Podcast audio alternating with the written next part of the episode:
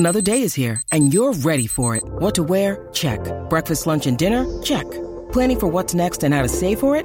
That's where Bank of America can help. For your financial to-dos, Bank of America has experts ready to help get you closer to your goals. Get started at one of our local financial centers or 24/7 in our mobile banking app. Find a location near you at bankofamerica.com/talktous. What would you like the power to do? Mobile banking requires downloading the app and is only available for select devices. Message and data rates may apply. Bank of America NA, member FDIC. Support for A Way With Words comes from Mozy Online Backup. Mozy protects your valuable computer files against data loss from hard drive crash, viruses, theft, and other disasters. Visit mozy.com.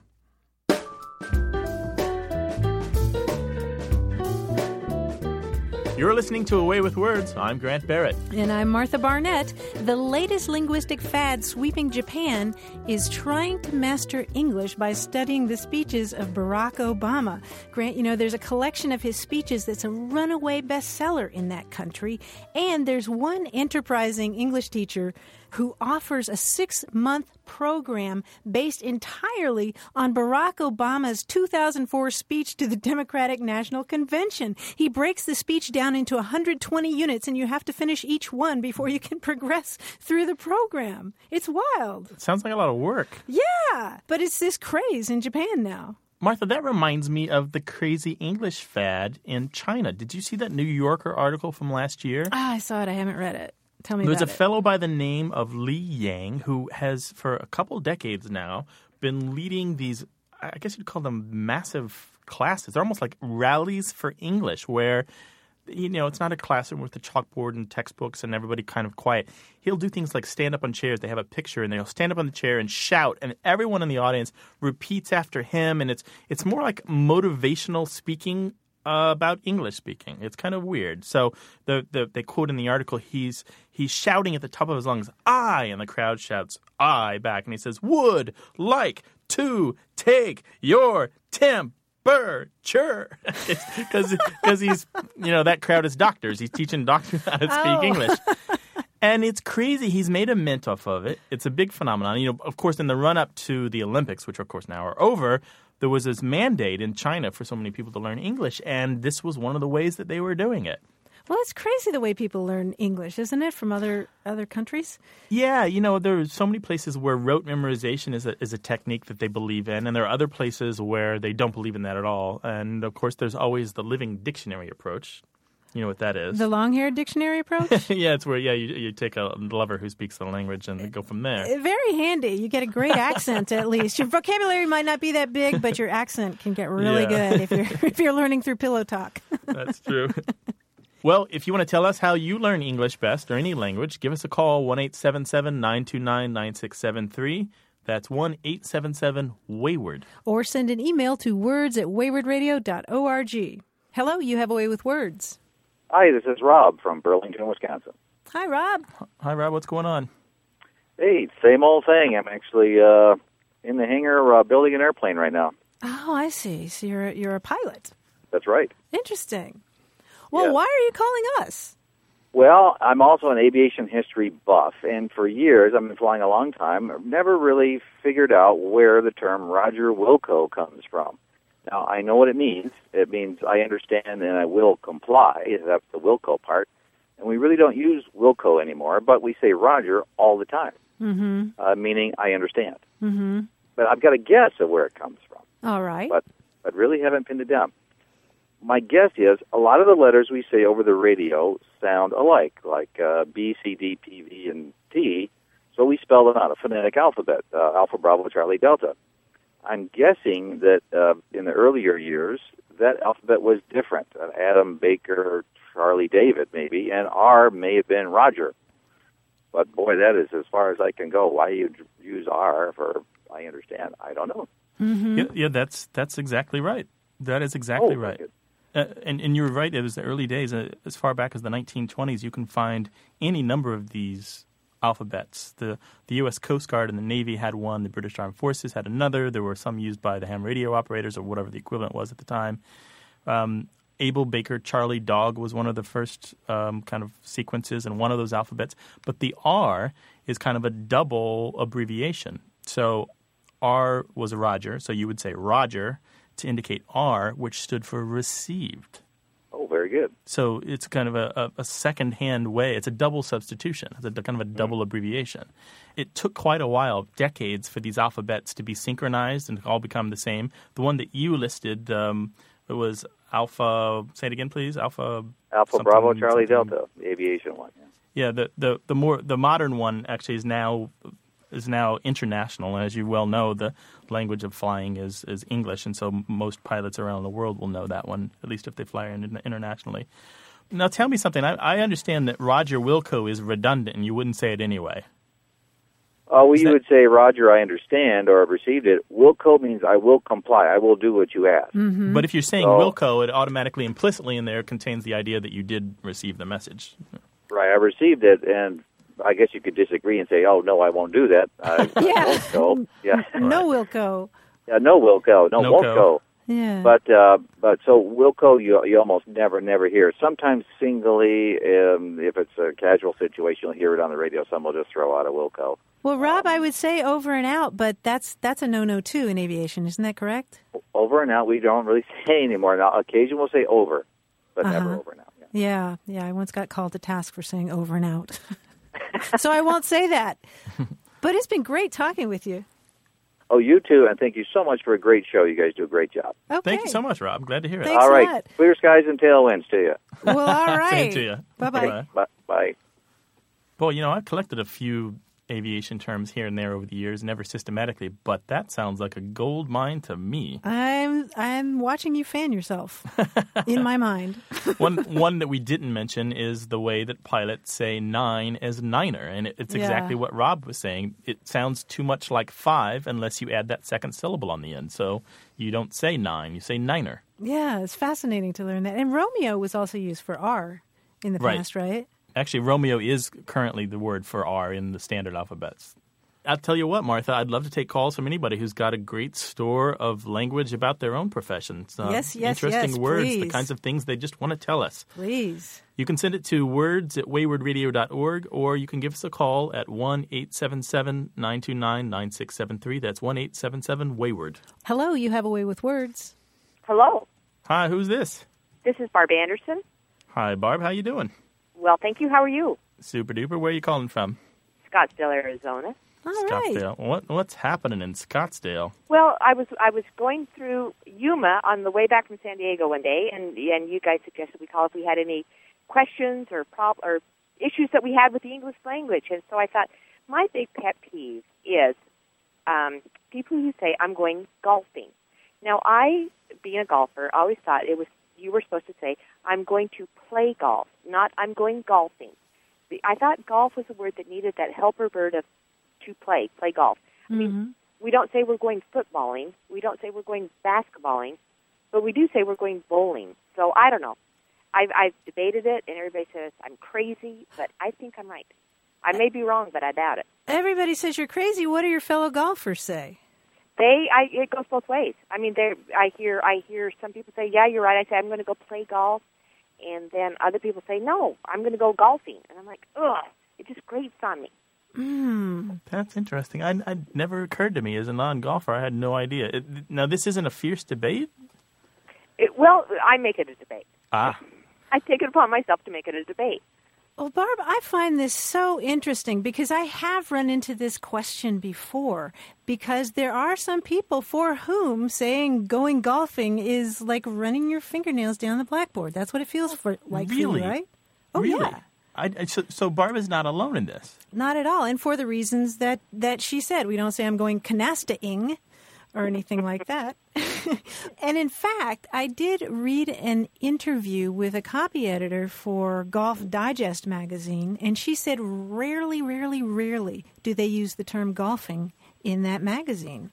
She thought that it seemed, especially among older golfers, now I'm not making any assumptions about you, Barb. Well, you can. It's okay. Okay. How about more experienced golfers tend to, say, play golf? And she was saying that it seems that a lot of the younger players tend to say golfing. Well, Barb, if it makes you feel any better, I actually took my question to a woman who won the LPGA U.S. Open 3 times. Wow. And her age would be? I'm not sure what her age would be. It's probably around mine. But I asked her about this because I was really curious. She said it just means that they're interested in what you're doing, but they're not really part of the culture. So I thought that was really... Oh, I love that. Does that make sense to you? Yes. Yeah. So if you're really on the inside track, then you say, I'm going to go play golf. Right. But if you're a wannabe, you're going golfing. I think that is how a lot of the more experienced golfers feel. And as I said, Golf Digest rarely uses that word. And so it's interesting. It's kind of the mark of... I'll tell you, though, this is definitely one of those things that I've never heard of. I'm interested in the fact that there might be a dispute here. And I think your culture explanation is right on the money, Martha. I think there may be something to that. So I'm definitely going to keep my eyes peeled for more information about...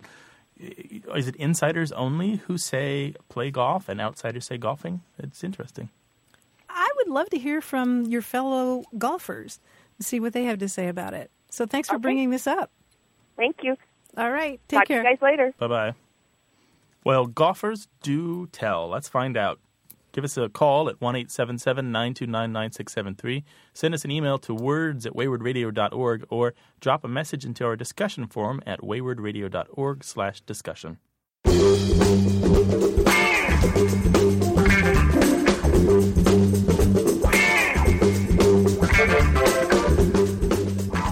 Here's something you'll love, Martha. There's a great book on the Internet Archive that you should see. It's called Intensifying Similes in English, which I know is a really boring title. Oh, but the movie was great. Really? There was a movie. Who did it? Ingmar Bergman, right? It was a Bollywood production. No, it wasn't. I say that because the author of this book, which was published in 1918, was a Swede, T. Hilding Svartengren. It's great. He's gone through English basically for his doctoral dissertation and drawn out similes from a massive quantity of literature. And he's uncovered some gems that I think that you should start using. And I'll wait and see if they catch on, and then I'll follow your lead, okay? Okay. All right. So if someone's not that bright, you would say they're sharp as the corner of a round table, meaning not that bright at all. Uh-huh. Okay. Or you could say that a sad person is pulling a face as long as a fiddle. Oh, that is sad. Or you could say somebody who is blunt-spoken is as stunt as a hammer. Stunt. Yeah, stunt. It's just another way of saying blunt. Okay. It's kind of short for stunted. Mm-hmm. No, you don't like that one? Not as much as the long-faced fiddle. Well, okay. The book, again, is Intensifying Similes in English, which can be found at no charge at archive.org. Yeah, it sounds like fun. I'll have to check it out. Well, if you'd like to talk with us about similes, metaphors, or other turns of phrase, give us a call. The number's 1-877-929-9673 or send an email to words@waywardradio.org. Stump the radio host. Here comes a word puzzle. Stay with us.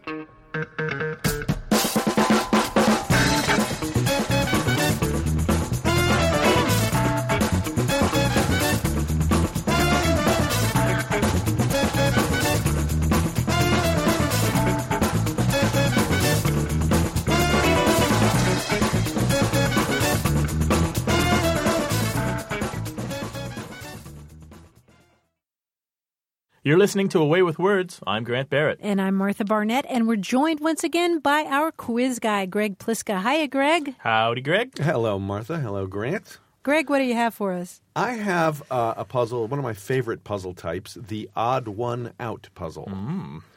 The title itself is an example of the kind of puzzle it is because one word in that title doesn't belong. Odd one out puzzle. Okay, so this is like the Sesame Street song. Yes. Okay. One of these things is not like the others. Okay. Which one doesn't belong? Okay. So is that something to do with the spelling or the meaning or pronunciation or any of those? It could be any of those. I think in today's puzzles, I have no meaning-based ones. So it's all going to be about spelling or lexicography in some way, something... Some kind of structure, syntax. Yeah. Sort of thing. Okay. Yeah. Morphology. So, yeah. Morphology would be the word I was looking for. So in that title, Odd One Out Puzzle, which one does not belong? Well, puzzle, because it doesn't begin with an O. Puzzle is the odd one out. It doesn't begin with an O. And it's not three letters. And it's also 6 letters long. Yes. Oh, that's okay. It might be useful to write these down so you can look at them while you're working. So everybody grab a pencil. All right. And in most cases, the odd one out will have the opposite property of the ones that are in. Okay. Or as close to opposite as I can get. Okay. All right. Here's your first one. dove, job, polish, and some. How are you spelling some? S-O-M-E. Good question, though. Dove, job. I would say that, whoa. There's... Go ahead. So there's...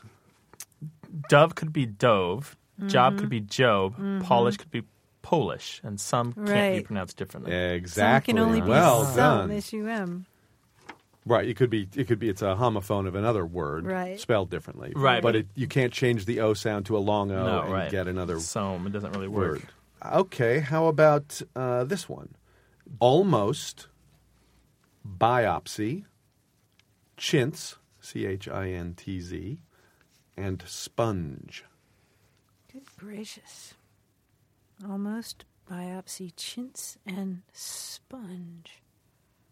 Look at the first three words. What letters do they start with? A, B, C. I see. So sponge is not in the alphabetical order? Well, specifically, look at the alphabetical. What's going on with alphabetical order here? So sponge is the odd one out. Is that what you're saying? Sponge is the odd one out. But why? Because it should be dunge. No, there's a property about the words that has to do with alphabetical order. If you spell them, A-L-M-O-S-T... Oh, I see. All the letters in the word are in alphabetical order. Except in sponge, in which case they're in reverse alphabetical order. I see. So they're not necessarily one right after the other, but they. But they are alphabetical. Yeah, very good. Oh, well, you gave me the answer. So congratulations, Greg. You're doing very well. I got to keep you guys on your toes. But this one's tough. Here's another set for you: decade, dismay, margin. And novice. Am I seeing something about Latin here? I hope not. Okay.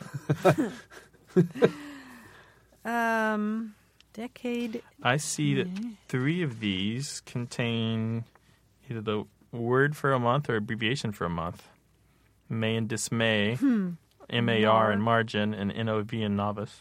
But that can't. Oh, December, decade, last year, decade. Yeah. Oh, I see. Three of them contain the abbreviations for a month, and one contains the full name for a month. Correct. And the abbreviations are at the beginning of the word. Right. And the full one is at the end. There we go. Okay, that makes sense. I tried to put April, A-P-R, at the end, but that's just so much harder. Yeah, not a lot of words in there, no. It's April. Yeah. How about one more, Greg? Okay, I'll give you one more. Here you go. Attorney General, city-state, court-martial, and passerby.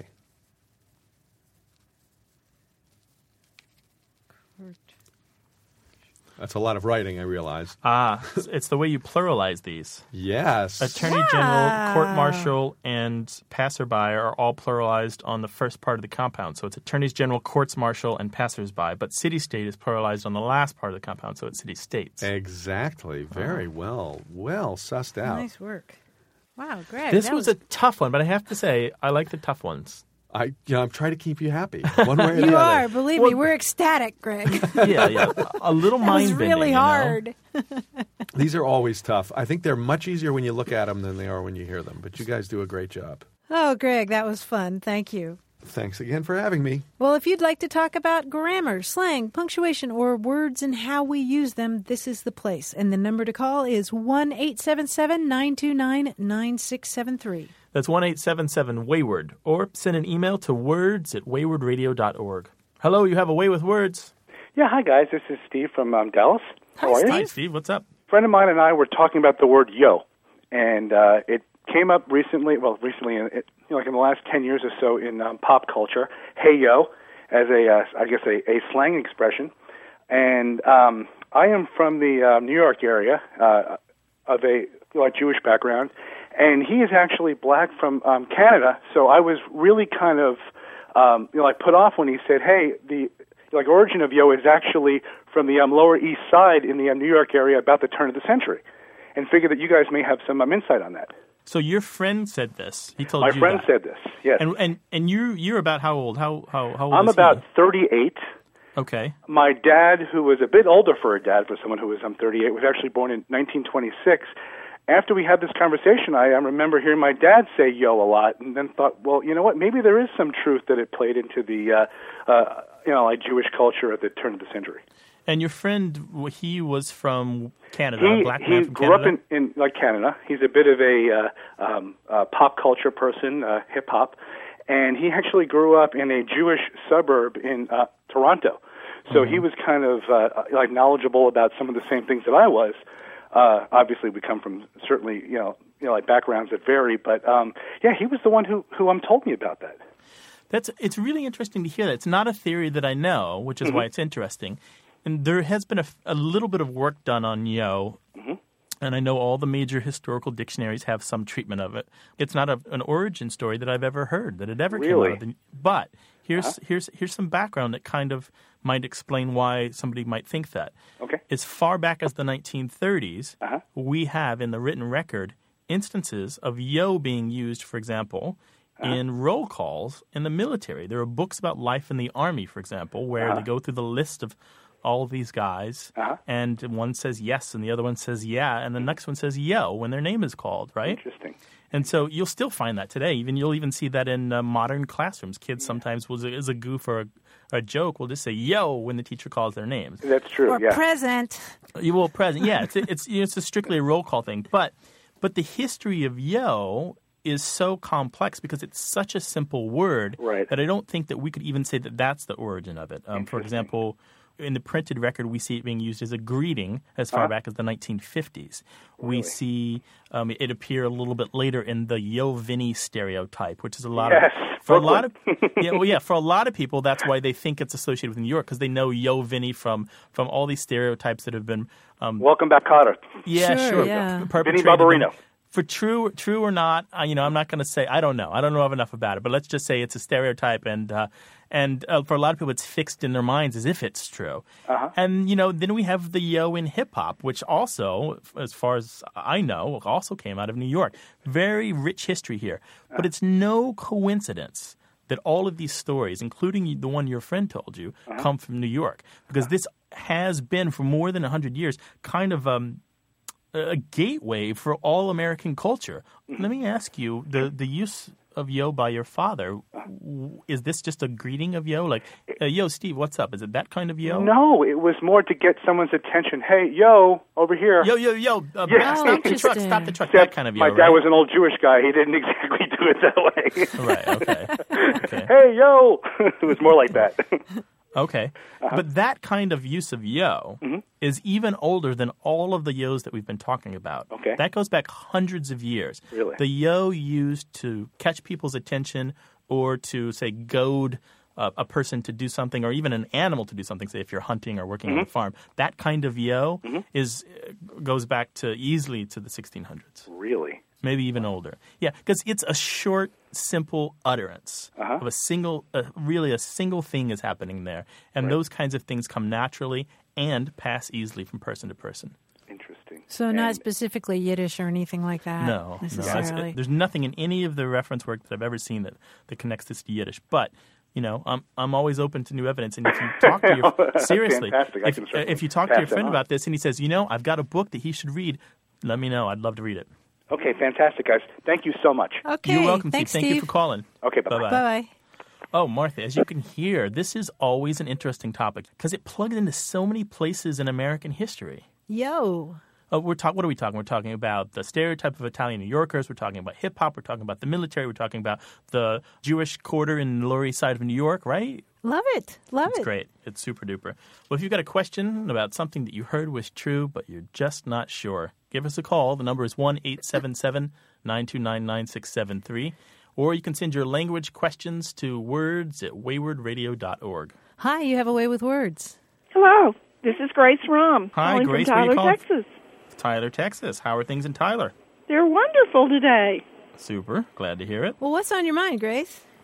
Well, I have a question about the proper usage of the word lay and lie. And even worse than that is I can never remember what time to use what word. So do you have any helpful hints? Oh, Grace, there are millions of people who are standing up and cheering, saying, thank you for asking that question. I've been wondering that, too. Wait, this question's about lie and lay, as in what, you know, lying down, laying down? Right, like, well, if you go to see a counselor or a therapist, and I don't mean the psychiatric kind, but like a physical therapist, and they say, please lie down on my table, or please lay down on my table? Well, the answer is please lie down on my table, and I can tell you an easy way to remember this, okay? Good. For the present tense of lie and lay, I want you to remember it by thinking about the vowel sounds of these words, okay? Lie means to repose or recline. I lie on the table. Recline and lie. I can do that. Right. Great. And then lay. Think about the fact that lay means to place. So you place a book on the table. Okay. Or you lay a book on the table. Does that make sense? Any object, a pen, anything. Right. Okay. Right. And but then yesterday, what did I do?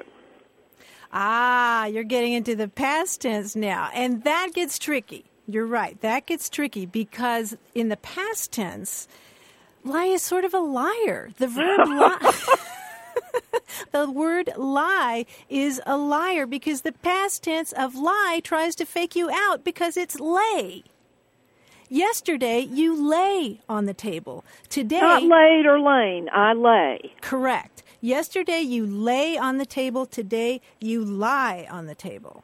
Okay. Does that make sense? It makes sense.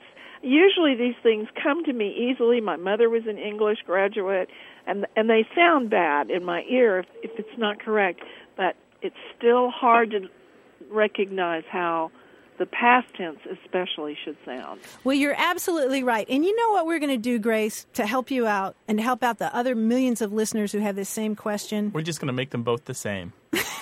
Oh. Can we do that? I don't know if we have the power to do that. Who do we call to fix that? But I tell you what we should do, Grant. I think that we should put on our website, waywardradio.org, a chart that has those different tenses and uses of lie and lay, because sometimes you just have to see it visually. And I think we could just put a little chart, put little dotted lines around it so, Grace, you could clip it out and tape it to your computer, or better yet, laminate it and carry it around in your wallet. It won't take long, and I'll be able to remember it, I'm sure. I don't remember, maybe the third grade we studied this. It probably is in their text right now, but that would be a great idea.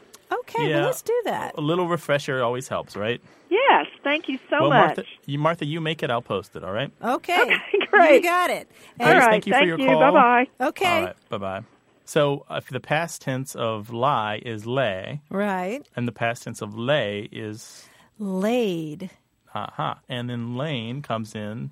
I have lain on the table for days, and I'm tired of that. And I have laid books on the table every day this week. Yeah, so we're going to post that chart on our website. That's waywardradio.org. And in the meantime, if you have a question about language, you can call us. The number's 1-877-929-9673 or send an email to words@waywardradio.org. Hello, you have a way with words. Hi, this is Stacy from Boulder, Colorado. Well, hello, Stacy. What's going on? I just have a question about the phrase nick of the woods. As in, how are things in your neck of the woods? I was just wondering where that came from and what is a nick. How are you spelling that? I don't know because I've never actually seen it written down. I've just heard it. I would guess N-I-C-K. Aha. Ah, interesting. And why were you wondering about this? Do you live in the woods or? No. It was probably just because I was listening to your show and it put me in a pensive sort of frame of mood and... And then you fell asleep. I wonder where that came from. Well, yeah, actually the phrase is neck of the woods, not nick. Oh, really? Yeah, sure. N-E-C-K. Yeah, neck of the woods. And it just refers to a projection in the woods, you know, like we use the word neck to describe anything that's sort of long and projecting, you know, like the neck of a bottle, neck of a violin. And you know, forests aren't symmetrical necessarily. They have projections and irregularities. And the phrase neck of the woods has been used for centuries now. You also see neck of a meadow or neck of land, that kind of thing, to describe topographical features. It used to be in this country, in say the 19th century, you could talk about people being in a particular neck of the woods, specifically meaning part of a wooded area, and then later it just came to mean any settlement in a wooded area. But it's kind of fossilized right now. Yeah. It's fossilized as neck of the woods. We don't really that often say or hear or see neck of anything else used in that way, do we? Right. Exactly. It's kind of jokingly rustic. I mean, I might talk about, Grant, how are things going in your neck of the woods, but but it's New York City. There's the Ramble in Central Park. Does that count? I don't think so. The woods of skyscrapers. Yeah. So. Yeah, there we go. Sure, the forest of the city, the steel and the glass and the towers and stone, sure. Mm-hmm. So, Stacy, does that help? It's neck and not Nick. Yeah, that does. That's good to know. Thank you. All right. You're welcome. Thanks for calling, Stacy. Bye. Bye-bye. Bye-bye. We'd love to take your questions about language. Is there something that has you confused? Did you hear it one way, but you found out it's another? Give us a call, 1-877-929-9673. That's 1-877-WAYWARD, or send an email to words@waywardradio.org.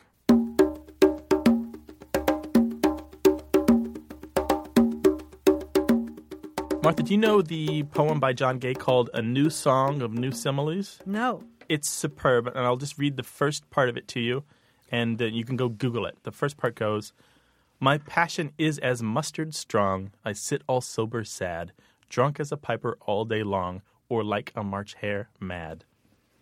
Nice. Oh, that has me grinning like a mule eating briars.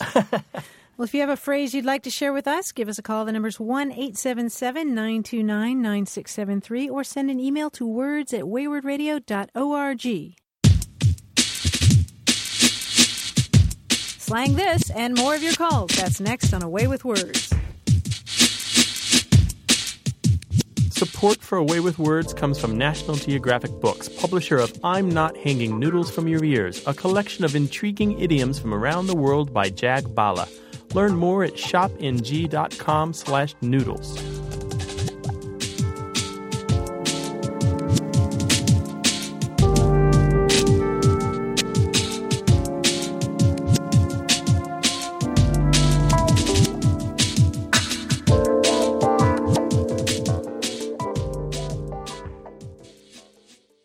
You're listening to A Way With Words. I'm Grant Barrett. And I'm Martha Barnett. It's time for Slang This, the game where we try to stump a member of the National Puzzlers League. Today's contestant is the president of the National Puzzlers League. That's Guy Jacobson from Bridgewater, New Jersey. Hi, Guy. Well, hello, Guy. How you doing? Hello. Hello, Martha. Hello, Grant. Hiya. Is it powerful being the president of the NPL? Oh, it's awesome. But, you know, with great power comes great responsibility. Mm-hmm. The $1 million bonuses, yeah, what do you do with those? Well, you know, since we took the bailout package, my salary has been cut down to $500,000. But yeah. And when the Sunday Times comes, you get to do the puzzle first? Yes, I do. In fact, I get to do all the puzzles first. Well, hey, Guy, do you have a favorite slang term for us? Yes, I do, but it's a little bit blue. I hope that's all right. All the better. It's a term for farting. And the term is painting the elevator. Painting the elevator? I've heard of peeling the paint, but painting the elevator? No. Here's the story I heard that went along with it. What happens is if you enter an elevator by yourself and you happen to pass gas, then, you know, Murphy's Law will tell you that inevitably someone will get on to the very next floor. Yeah, someone very attractive, right? Well, probably, yes. And they will look at you a little bit funny. You know, they'll scrunch up their nose and they'll look at you, and then you'll have to think of some kind of excuse. So you say, "They must be painting the elevator." And then they roll their eyes, of course. And the great thing about this expression is that you can use it sort of as a code word if your family knows about it. So, you know, you're in a car, and you're driving along, and you say, "Who painted the elevator?" Right. That's what I love about this show, news you can use. Well, let's see how you do on our slang quiz. Okay. You ready? I'm going to give you a clue that describes one of two possible slang words or phrases, but only one of them is correct. If you need help, just badger Martha, and she will rise to the occasion. I always do. Okay. Here we go. Here's the first one. In 1926, Variety magazine, that's the Insider's Journal of Hollywood, wrote, "A fighter with round heels along Cauliflower Alley was a dame on rockers in another circle." What slang term were they talking about? Is it A, pogie, or B, pushover? So the sentence again is, "A fighter with round heels along Cauliflower Alley was a dame on rockers in another circle." Well, I mean, I'm going to have to do a little double think here, and pushover is too obvious. You wouldn't have asked if it was pushover, so I'm going to go with pogie. Do not try to get in my mind. I don't know. It's dangerous. Pogie is spelled P-O-G-U-E-Y. And pushover, of course, I have no idea what that is. P-U-S-H-O-V-E-R. All right, well, so you're going to pick pushover. I'm going to stick with my guns and my feelings here, because if it was simply pushover, you wouldn't have asked a question about it. Game theory is a great thing to study in school, because the answer is actually pushover. It is pushover. Oh, dear. Yeah, it was an easy one. I gave you an easy one. It was a real pushover. You know, Variety magazine is known for this really stilted style of writing where they coin new words in practically every sentence, and sometimes it takes you a minute or two to kind of suss out what they intend. And so I thought that sentence might be just enough to make a pretty simple question more difficult. But a pushover is both a boxer who has a glass chin, that is, one who's easy to beat, and a woman of easy virtue. The idea is that either one of them needs just a nudge, and they'll fall over into the position that you want them. Okay. It's kind of crude, I know, but it's not my slang. I didn't invent it. A Cauliflower Alley, by the way, is a slang name of the boxing circuit. Sure, like cauliflower ear, right? Yeah, exactly, back in the day. Okay. All right, Guy, let's try another one, see how you do on this one. In American English, we might call something lame, cheesy, or tacky if it was poorly made, unstylish, or just vulgar. But in the United Kingdom, you could also call it what since the 1960s? Is it A, noodles, N-O-O-D-L-E-S, or B, naff, N-A-F-F? Well, I've heard naff used, but I'm not sure I remember what it means. And again, I think that was that's probably what it is. I think naff is. I'm going to go with naff. That's right. Exactly right. Where did you hear it? I don't remember. You know, maybe on Monty Python or somewhere. Yeah, it's been around long enough that you will find it in plenty of movies and books. And even though it's a little old-fashioned, it's kind of like groovy in the United States. People will still use it with the full awareness that it's a little old-fashioned. I first ran into it about 15 or 20 years ago in South America, and it's a very useful term. It's like the F word in that you can do all sorts of things to it and make it all sorts of parts of speech and kind of put it to work. Well, naff and A. Guy, thank you for playing. It's quite a pleasure. Likewise, it was fun. Okay, right, thanks, Guy. Bye-bye. Bye-bye. Well, if you have a question for us about words, language, grammar, slang, or maybe even bad language, give us a call. The number's 1-877-929-9673. That's 1-877-WAYWARD. Or you can send an email to words@waywardradio.org. Hello, you have a way with words. Hi, this is Karen from La Mirada. Well, welcome to the show. What are you calling about? Well, I have a question on the expression trucking.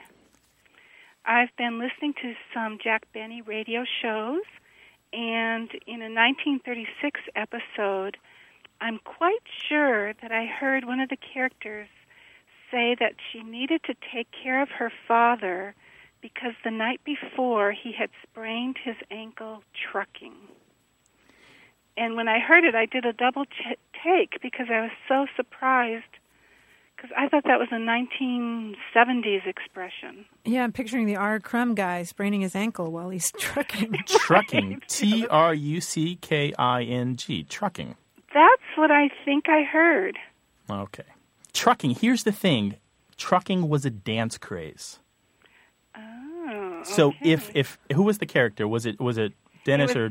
It was Mary Livingston. Right. So Jack Benny's female partner on the air. So she's taking care of her father because he's been trucking. And so the joke is that he was out doing the hip new dance craze. And so it's obviously we're imagining a kind of senior person who doesn't have any agility and probably doesn't have the legs for it anymore. That just makes me laugh there. Yeah, exactly. So trucking has a really interesting backstory. I won't get too far into it, but it started in 1935, probably in Harlem. Most people agree, although the person who came up with it has long been in dispute. You can read the black newspapers of the day all arguing endlessly about who deserves the credit for starting this dance craze. The trucking dance craze was so popular that by the end of 1935 and early 1936, some form of trucking was being done in all of the Broadway reviews.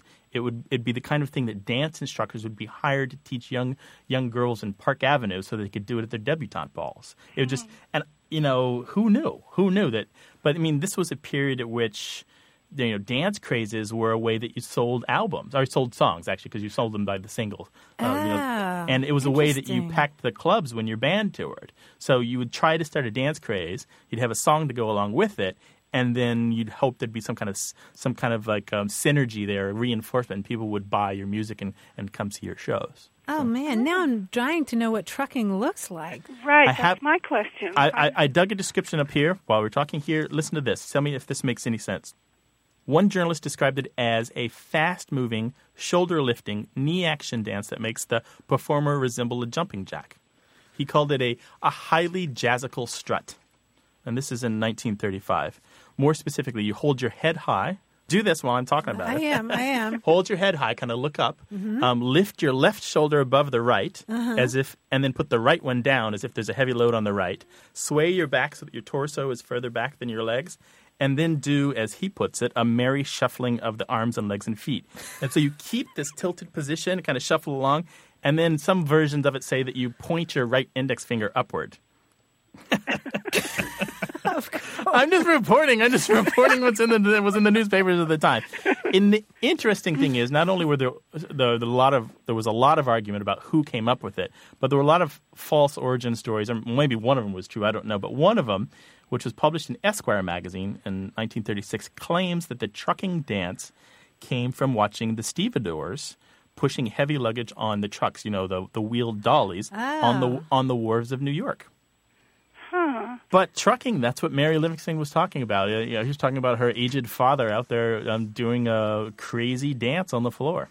Oh, that's so interesting. Well, thank you so much. You're welcome, and I'm glad to have another old-time radio listener come on the air with us. Oh, I recommend them to everybody. It makes me laugh every day. It's a goldmine of stuff when you realize that there are decades and decades of this stuff just waiting for you. Mm-hmm, mm-hmm. But you listen to A Way With Words, too. Right. Oh, definitely. Same genre, huh? Well, it's maybe more interesting. Maybe. There we go. Way With Words is more interesting. Oh, yeah. So, well, I don't know about Jack Benny. I can't compete with that kind of talent. Well, you've got good writing, too. All right. You guys thanks. Do a good job. Thank you. Thanks for calling. Karen. Bye-bye, Karen. Bye-bye. Take care. Well, if you've got a question about something you heard in an old radio show, a movie, book, or whatever, and you can't make a sense of it, give us a call, 1-877-929-9673, or put it in an email to words@waywardradio.org. Hello, you have A Way With Words. Hi, this is Dan from San Diego. Hi, Dan. Hello, Dan. What's going on? Not too much. My wife and I were watching 2.5 Men on TV, and John Cryer's character says to his son, "Don't sass me," when the kid was talking back to him.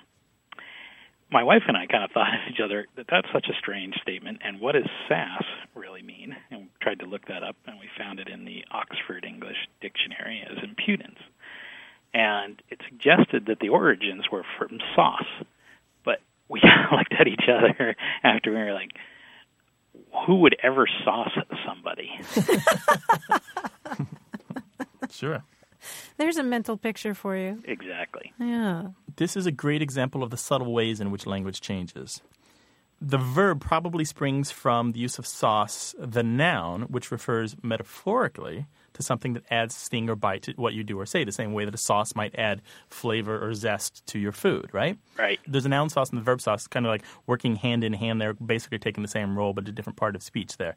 And so it's a direct reference to the food. It's a direct reference to the idea of making something spicy. So if I'm sassing you, I'm kind of putting vigor and energy and zest into our conversations by like kind of raising the bar a little bit, kind of like provoking you, right, with my impudence and my insolence and my petulance. Sort of adding a little Tabasco to the conversation. Yeah. So it's really a direct reference to the food, and sauce becomes sass simply by a normal vowel change. It's kind of just a dialect pronunciation. Sass is a dialect pronunciation of sauce. That's it. And so somebody who's sassy then is somebody who's saucy. Right? Yes, except with sassy and saucy, we've kind of had the two words diverge. Their meanings have forked over the centuries, so that saucy tends to also have these undertones of flagrant sexuality, where sassy doesn't. Oh. Did you guys get that far in the OED? No, we didn't get that far at all. You went back to Two and a Half Men. I was going to say, when you hit the flagrant sexuality part, usually you have to move to another room of the house. So. Yeah. I'm not sure I'm going to use this with my kid in the future now. How's that? Did it work for you, Dan? It did very well. Thank you very much. Thanks for calling, Dan. Okay, bye-bye. All right, bye-bye. Anyway, if you have a saucy question for us, give us a call. The number's 1-877-929-9673, or you can email us. The address is words@waywardradio.org. Martha, here's a simile for you, a little unusual, but if you know somebody who's always ready for a fight, you could describe them as fond of a raw place as a bluebottle. Now, a bluebottle is a type of fly that tries to lay its eggs in the open sores of livestock. So somebody who is as fond of a raw place as a bluebottle is somebody that's always kind of trying to get under your skin, literally. Oh, that's great. That's great. Sort of. And I should also mention, if you want something more modern, there's a book by Marty Grothe. That's how you say it, Grothe, called I Never Met a Four I Didn't Like. So it's kind of the opposite side of similes. Oh, and he's the chiasmus guy, right? He wrote a book about yes, that. Indeed. Yeah. Well, if you'd like to talk with us about language, give us a call. The number's 1-877-929-9673, or send an email to words@waywardradio.org. Hello, you have a way with words. Hi. Hello, who is this? This is Brittany. I'm from San Diego. Hiya, Brittany. Hi, Brittany. Hi, how are you guys doing? Great. Okay, well, my question is actually a little strange. My dad's side of the family comes from Arizona, and they're from Phoenix, and they're from Tucson. And instead of saying wash, it's spelled W-A-S-H. They say the word wash, and they use it in all different contexts, the washing machine, wash your hands. And I was just really curious as to where that came from and why. In Arizona. Are they originally from Tucson? You know, I think they are, and I know some of them are from Phoenix as well, but yeah, they originally hail from Arizona. So, pronouncing W-A-S-H like warsh, huh? It kind of sounds like you have a mouthful of marbles, huh? Sounds like you have a mouthful of marbles? Yeah. Warsh? Yeah, warsh. Is that the only word that they say that way? You know, it is, and I've been listening to them recently to see if they pronounce anything else that way, but it's only warsh. Mm-hmm. Maybe you should serve them butternut squash and see if they say squash. Because some people who say warsh do say squash. I've never heard squash before. I've only heard warsh. Yeah, well, that's just one of the weird things about this warsh pronunciation. It's perfectly natural to a lot of speakers in what we call the Midland dialect, which is a broadly defined area, Pennsylvania, west across Illinois, Indiana, Ohio, down into the Appalachians, and then spreading westward. So I wonder if it made it all the way to Arizona with your family. Yeah, I was just really curious because, you know, I thought it was normal my whole life, and then I was corrected by a friend's parents that are around 10 or so. Ah, so you grew up saying warsh as well. I definitely said warsh quite a few times. Well, Brittany, if it makes you feel any better, it does have a name. It's called either the intrusive R or the epiphentic. I can't even say it. That's all right. I do that all the time. Some of these words are only meant to be read, not to be spoken. Yeah. It's an example of epenthesis, which is the insertion of a consonant there. And it's really weird, and linguists have kind of puzzled over this, and the best explanation I've heard is just basically that your tongue sort of anticipates that SH sound, and then it kind of curls a little bit Warsh. But some of that is happening, though. It's the pronunciation is transmitted the same that other dialect features are transmitted, right? Yeah, sure. So it's not that each person is coming up with this pronunciation on their own. They're learning it from their family, as you noticed. Yeah, exactly. In this area, there's a lot of Scots-Irish influence, and some people think that maybe that has something to do with the intrusive R in wash. Oh, okay. Warsh. We always say be proud of your dialect. Have you changed the way that you say W-A-S-H? You know, I have, because I was really embarrassed when I got corrected, and they actually spelled it out for me and said, look, there's no R in there. Had you thought about that before? You know, I had, yeah. Uh-huh. But English is so fraught with words that don't sound like they look. That it shouldn't surprise anyone to come across another one, right? Exactly. Yeah, well. Thank you so much, Brittany. Thank you. All right. Bye-bye. Bye-bye. Warsh. I don't have that. I have a few family members who say that, but it's not one that I picked up from my family. Yeah, I didn't either, although there were some people in Louisville who said Warsh. It was really weird. It's funny that some of the Warsh sayers, the Warsh speakers, don't hear it in their own voices. They don't even Brittany know. Yeah, didn't. Yeah, they don't know that it sounds that way to other people. A lot of accents and a lot of dialect features are like that. We don't know that they're strange until someone else points them out. Call us about the thing that your family says that's so embarrassing. 1-877-929-9673, or send it secretly an email to words@waywardradio.org.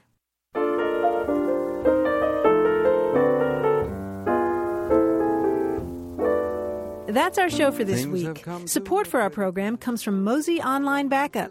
Got data? Visit mozy.com. If you didn't get on the air today, you can leave us a message anytime at 1-877-929-9673. Or email your questions to words@waywardradio.org. Or join the conversation right now on our discussion forum. That's at waywardradio.org/discussion. Stephanie Levine is our senior producer. Our technical director and editor is Tim Felton. Tim also engineered our theme music. Kurt Conan produced it. We've had production help this week from Michael Bagdasian and Josette Hurdell. From Studio West in San Diego, I'm Martha Barnett. And from the Argo Network in New York City, I'm Grant Barrett. Cha luego. Bye-bye. Neither. Let's call the whole thing off. You like potato, and I like patata. You like tomato, and I like tomato, potato. Hey, listeners, we have a favor to ask. We'd love for you to fill out our listener survey at gum.fm/words. Your feedback is crucial. It's quick, and it helps us make our show even better. It shapes our show, helps us plan, and ensures we're bringing you the content you love. That's gum.fm/words. Thanks for being a part of what we do. Thank you.